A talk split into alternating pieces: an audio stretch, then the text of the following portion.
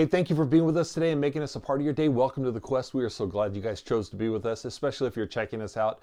If you're checking us out, we encourage you to scan the QR code. That QR code will pop up a link. That link will have information that will tell you a little bit about more about who we are as a church and what our passions are and our visions. And we just encourage you to check that out if that information is important to you.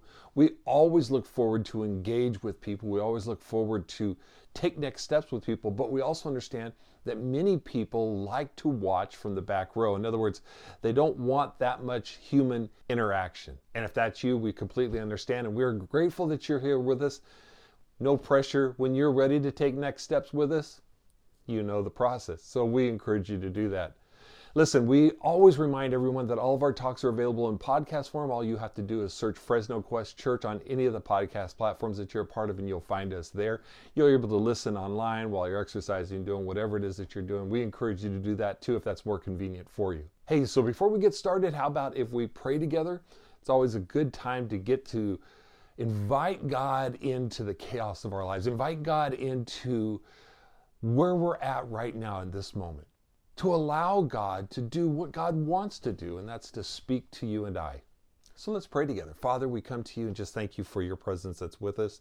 Thank you because you've led us here. You've brought us here to this place, this time, to hear what we need to hear. Father, I just pray that the words that are spoken today would be words that would encourage, words that would instruct, words that would build up, words that would give faith to each person that's listening.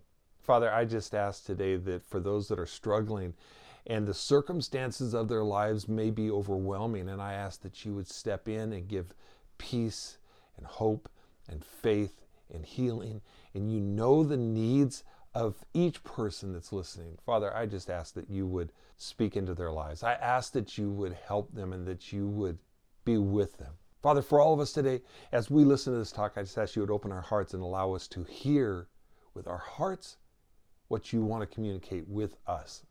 And we ask this in Jesus' name. Amen. Well, once again, we're continuing our series entitled I've Made Up My Mind. Our decisions are so important in our lives, and our choices create our lives. One of the statements that we've been making in this series is this The decisions that we make today shape our lives in the future. The decisions that you and I make today shape our lives tomorrow who we become, the direction of our lives, the influence that we allow in our lives, are all based on the decisions that we make today. So the challenge that we face is this, and you might want to write it down. If we want our lives to be fully devoted to Jesus, it doesn't happen accidentally.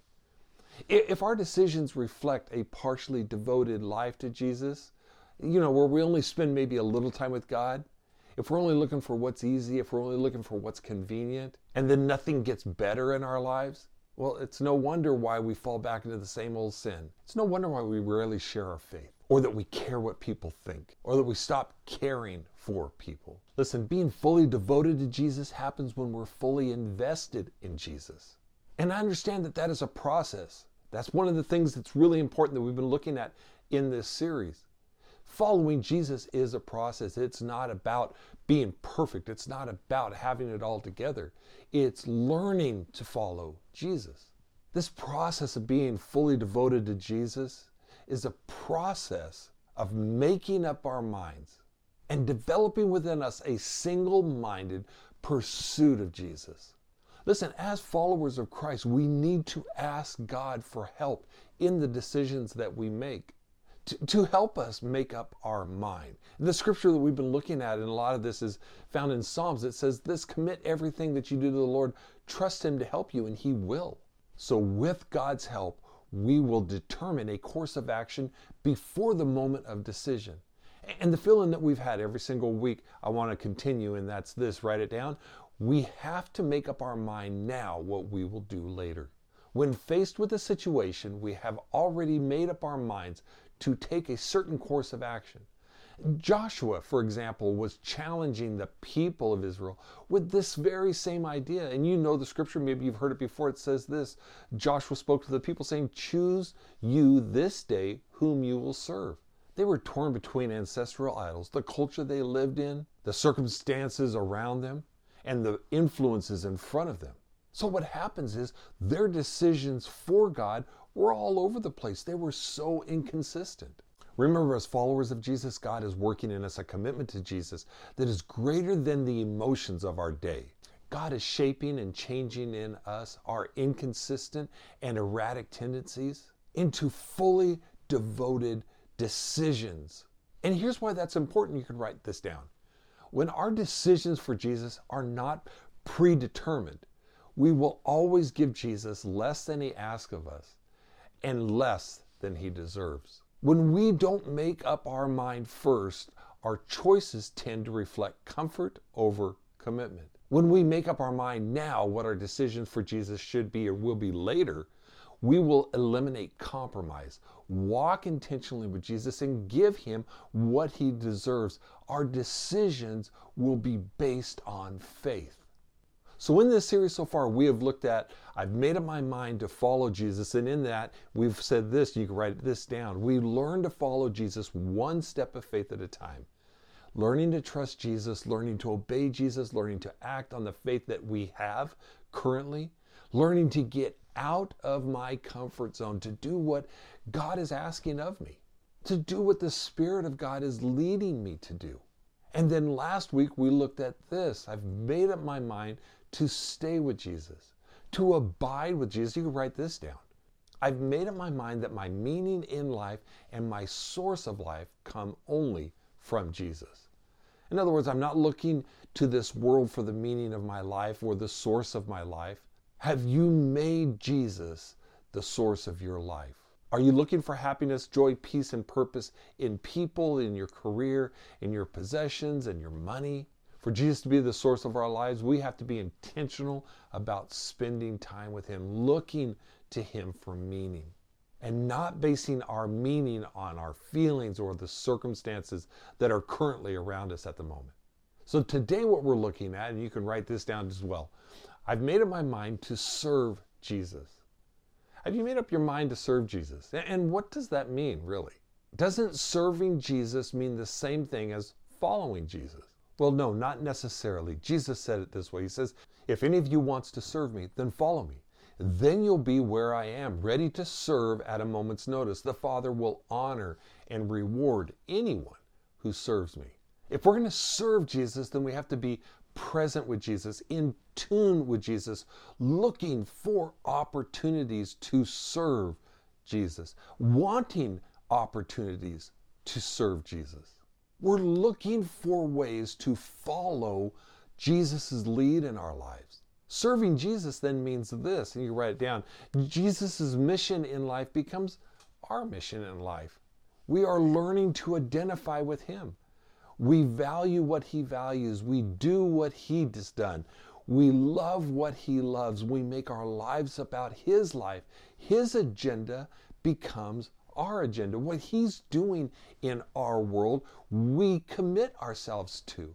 In Romans, it says this that God's kingdom isn't a matter of what you put in your stomach, for goodness sake.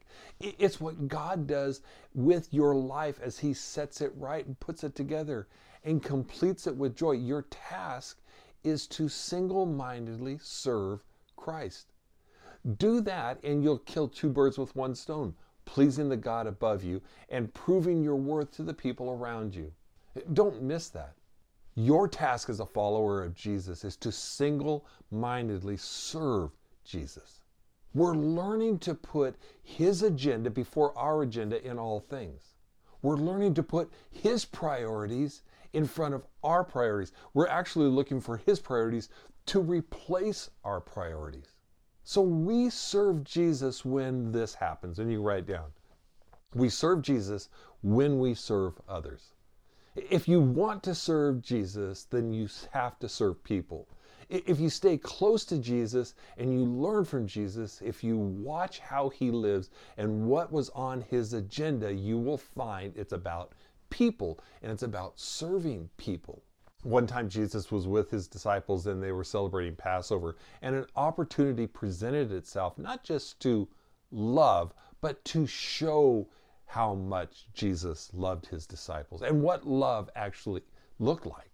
Not what was natural, but what was spiritual. In Jesus' day, they didn't have cars, they didn't have shoes.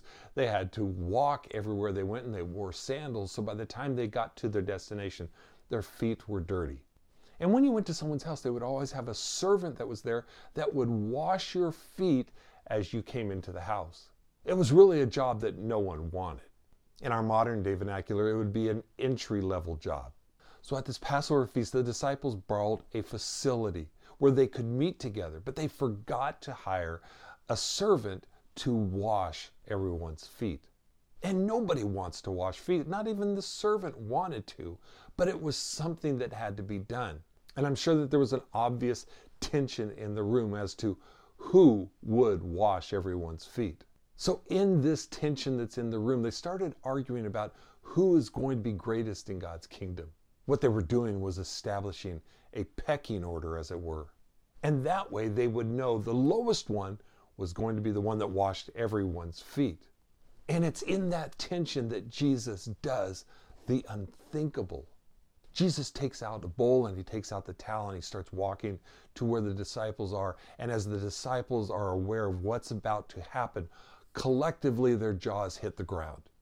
Jesus sits down and he begins to wash the disciples' feet. And after he washes their feet, he says this Now that I, your Lord and teacher, have washed your feet, you also should wash one another's feet.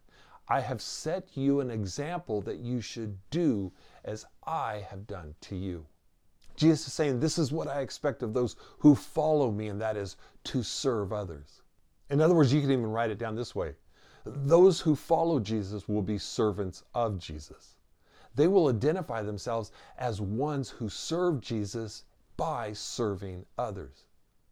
Jesus was giving an important lesson, a picture into the heart of a servant. And here's the lesson if we don't learn to serve in insignificant ways, ways that nobody else wants to, we'll never learn how to serve with the right heart. What an important lesson. Jesus demonstrated that washing feet was about having a clean heart, not clean feet. A heart that was free of pride and arrogance, a heart that didn't put himself above the needs of others. It was a heart that recognized the significance of others. This was one of the great lessons that I learned while I was interning for ministry at a church. One of my jobs was cleaning the restrooms, and partly because nobody else wanted to do it.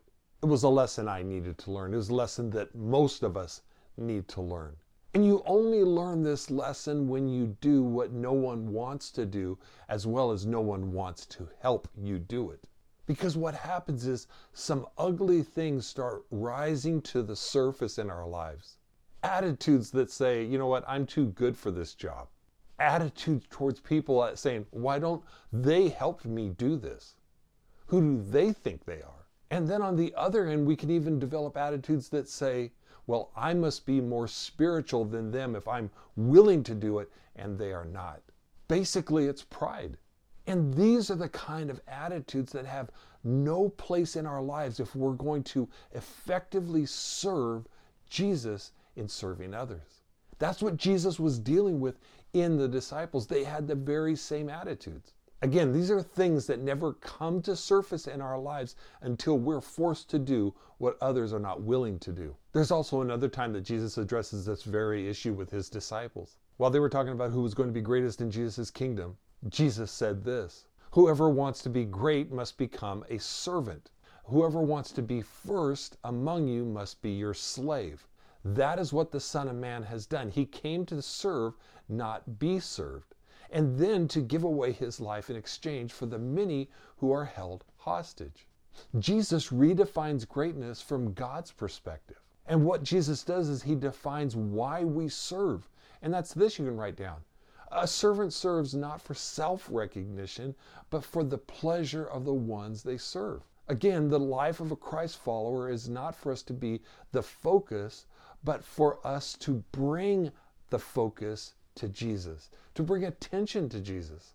And our focus has to be on Jesus. And here's something else to write down we serve God in serving others. Just like loving God is in loving others, serving God is in serving others. If we're going to serve Jesus, it happens in serving people. Jesus was talking about this issue when he was explaining about those that would go to heaven, those who were demonstrating a love in their lives that have been changed by God. And Jesus says this He says, For I was hungry and you fed me, and I was thirsty and you gave me a drink, and I was a stranger and you invited me into your home, and I was naked and you gave me clothing, and I was sick and you cared for me, and I was in prison and you visited me. And then these righteous ones will reply, Lord, when did we ever see you hungry and feed you, or thirsty and give you something to drink, or a stranger and show you hospitality, or naked and give you clothing? When did we ever see you sick or in prison and visit you? And Jesus says, I tell you the truth, when you did it to one of the least of these, my brothers and sisters, you were doing it to me. That really shows us an important point that you might want to write down. The heart of a servant sees Jesus in everyone that they serve. It's easier to serve people that we think deserve it or people that are important because maybe in serving them, they will in turn bless us. What Jesus tells us to do is to bless those who can't bless us in return. So if we're going to have a heart of a servant, then we need to know the true priorities of a servant. And that would include this a servant is focused on the needs of others. When we talk about serving others, when we look at serving people, when we talk about serving Jesus, Many are overwhelmed and they don't know what to do. The simple answer is find a need and meet it. Serving is when we commit to serving people's needs and it brings attention, it magnifies Jesus, not ourselves. In today's world, people fight to get to the top. They step on others to get and find their way to the top, actually. In today's churches, a lot of people elevate themselves by what they've done in the past. There are things that they refuse to do because, well, they're beneath me, or because I've put my time in. I've done that myself in the past. It's time for somebody else to learn, not me. It's time for somebody else to step in, not me. See, Jesus also says this you can write down a servant puts service over status. To a Christ follower, we focus on the needs of others rather than our position, rather than our standing, rather than how long we've been walking with God, rather than how mature we think that we are. In Philippians 2, it says this Do nothing out of selfish ambition or vain conceit, rather, in humility, value others above yourselves, not looking to your own interest, but each of you to the interest of the others. Here's another priority of a servant, and that's this a servant puts caring over convenience. It's another expression of what a selfless life looks like, where we choose to care for people rather than choose a convenience in our lives that protects us or that allows us to do only what we want to do. It puts people's needs before our preferences. You know this scripture, but I want to read it again. It says, Those of us who are strong and able in the faith need to step in and lend a hand to those who falter and not just do what is most convenient for us. Strength is for service, not status. Each one of us needs to look after the good of the people around us, asking ourselves, How can I help? What that's exactly what Jesus did. He didn't make it easy for himself by avoiding people's troubles, but waded right in and helped out. Caring is the action of love that we say we have for people. It's the demonstration of love that we have for people. We'll never serve the needs of people, nor will we ever serve the needs of the community that we live in or that our church resides in if our desire for convenience is greater than our desire to care for others. We want to have an evidence of what a servant's heart looks like. If we're going to serve Jesus, then our hearts have to reflect Jesus. So, what does that look like? We're willing to do what seems insignificant. There is nothing insignificant about the love that we share for others. There is no act that is too small, nor is there any act that is too great. There's nothing that we can do that is beneath us. We do what's necessary and needed for the people around us. Also, when we're looking at a servant's heart, it's willing to see people through the lens of grace and mercy. It's we're looking at people through what they need, not what they deserve. It's understanding their hurts, it's understanding their humanity, and it's willing to look past faults. It's willing to look past what they deserve to recognize what they need. Just like God gives us what we need, not what we deserve. Jesus said this He said, This is my commandment love each other in the same way that I have loved you. I, I want to remind you that's exactly what Jesus did for us. He loves you through the lens of grace and mercy, not what you deserve, but what you need. Can I challenge you with something when it comes to serving others? Don't watch others and what they're doing. Don't get your example and your lead from other people. Get your example from Jesus. That's who we're following. That's who we're serving. That is the goal. And just as a reminder, it's this you can write down. You're never more like Jesus than when you serve others like Jesus. I want to remind you that Jesus served the Father by serving people. And I want to remind you that we serve Jesus in how we serve others and how we love others. We want to love others the way that we have been loved. Is that easy? No. Is it convenient? No. Is it necessary? Absolutely. I want to encourage you to make up your mind now that when the opportunity arises, that the moment of decision, you've already made up your mind that you're going to serve Jesus. You're going to come into an environment looking to serve Jesus looking to serve the people that are there in front of you, not trying to hide, not trying to fit in. You come with an agenda. God, how are you going to use me today? And I want to serve Jesus today in serving the people that are around me. Not giving them what they deserve, but giving them what they need grace, mercy, love, forgiveness. Sometimes we think that it's more important for us to tell people what we think they need to hear rather than to build them up with love and grace, mercy, and forgiveness. Knowing that the Holy Spirit is going to take our words and is going to shape in them a heart of love for God, a connection with God. Listen, in following Jesus, we must serve Jesus in serving others. Remember, Jesus said, if anybody wants to serve me, he needs to follow me. Then you will be where He is at and ready to serve at a moment's notice. Make up your mind today that Jesus' agenda is going to be your agenda, that you have already chosen, you've already made up your mind that your life is going to be about serving Jesus, and that gets lived out in serving others. I'd like to pray with you. And listen, as we say every week, we can't serve Jesus until we step into relationship with Jesus and we can't and we have to surrender ourselves to Jesus. So I want to encourage you if you've not done that to surrender your heart to Christ and to tell Jesus that you want your life to be about Him, that you're not doing this on your own strength. We need the strength of the Holy Spirit in us. And that happens when we step into relationship with Jesus, when we surrender our hearts to Jesus. When we make God the center of our lives, when we accept what Jesus did on the cross for us, that He rose from the grave for us, then we stepped into a Christ centric life. And there's nothing like that life. I want to encourage you to step into that. Let's pray together. You talk to Jesus with your own words. Heavenly Father, we come to you and we just surrender ourselves anew and afresh, each one of us.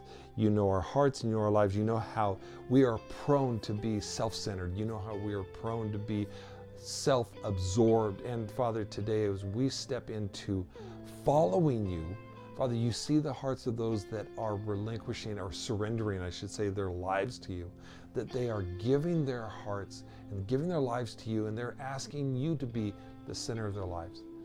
Father, as you listen to their prayers, they today accept your Son for what He did on the cross for them. He paid the punishment for their sins. They accept that your Son Jesus was rose from the grave on their behalf and gives new life to them.